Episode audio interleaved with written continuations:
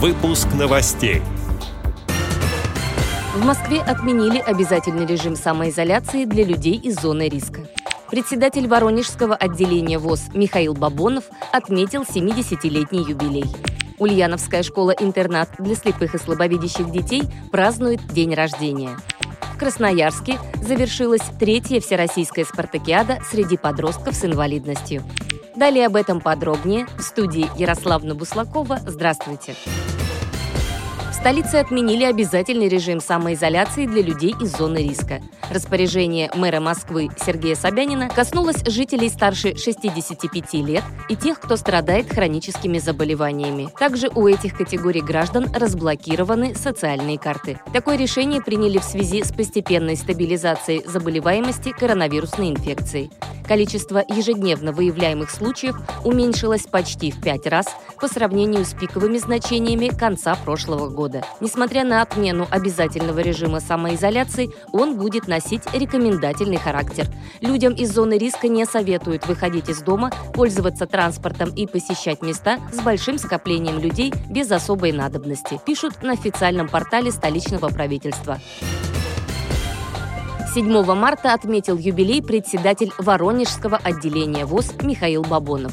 Ему исполнилось 70 лет. Он окончил медицинский институт, имеет более 20 лет медицинского стажа. В 2002 году избран председателем региональной организации общества слепых. В своей деятельности большое внимание уделяет медицинской реабилитации ВОСовцев.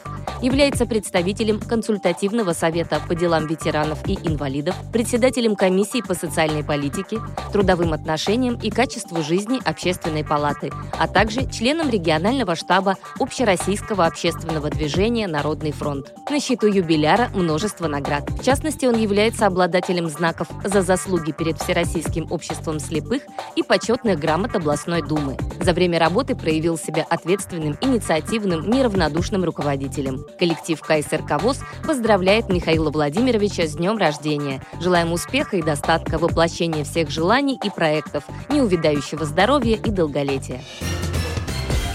Ульяновская школа-интернат для слепых и слабовидящих детей празднует день рождения. В честь события организована фотовыставка «Родная школа в лицах». Также проводится конкурс сочинений «Школа будущего». Помимо этого проводятся классные и воспитательные часы, посвященные знаменательной дате, информирует общественный корреспондент Ульяновской студии «Радио ВОЗ» Светлана Ефремова. В Красноярске завершилась третья всероссийская спартакиада среди людей с ограниченными физическими возможностями здоровья. В соревнованиях участвовали более 500 спортсменов от 14 до 18 лет. Разыграны награды в лыжных гонках, керлинге, горных лыжах и сноуборде. Результаты подводились, исходя из численности инвалидов в каждом конкретном регионе. На пьедестал почета попали Ханты-Мансийский автономный округ, Коми, Удмуртия, Башкортостан, а также Свердловская, Томская, Тамбовская, Вологодская области и Москва, отмечает пресс-служба Паралимпийского комитета. Эти и другие новости вы можете найти на сайте Радио ВОЗ. Мы будем рады рассказать о событиях в вашем регионе. Пишите нам по адресу новости собака ру. Всего доброго и до встречи!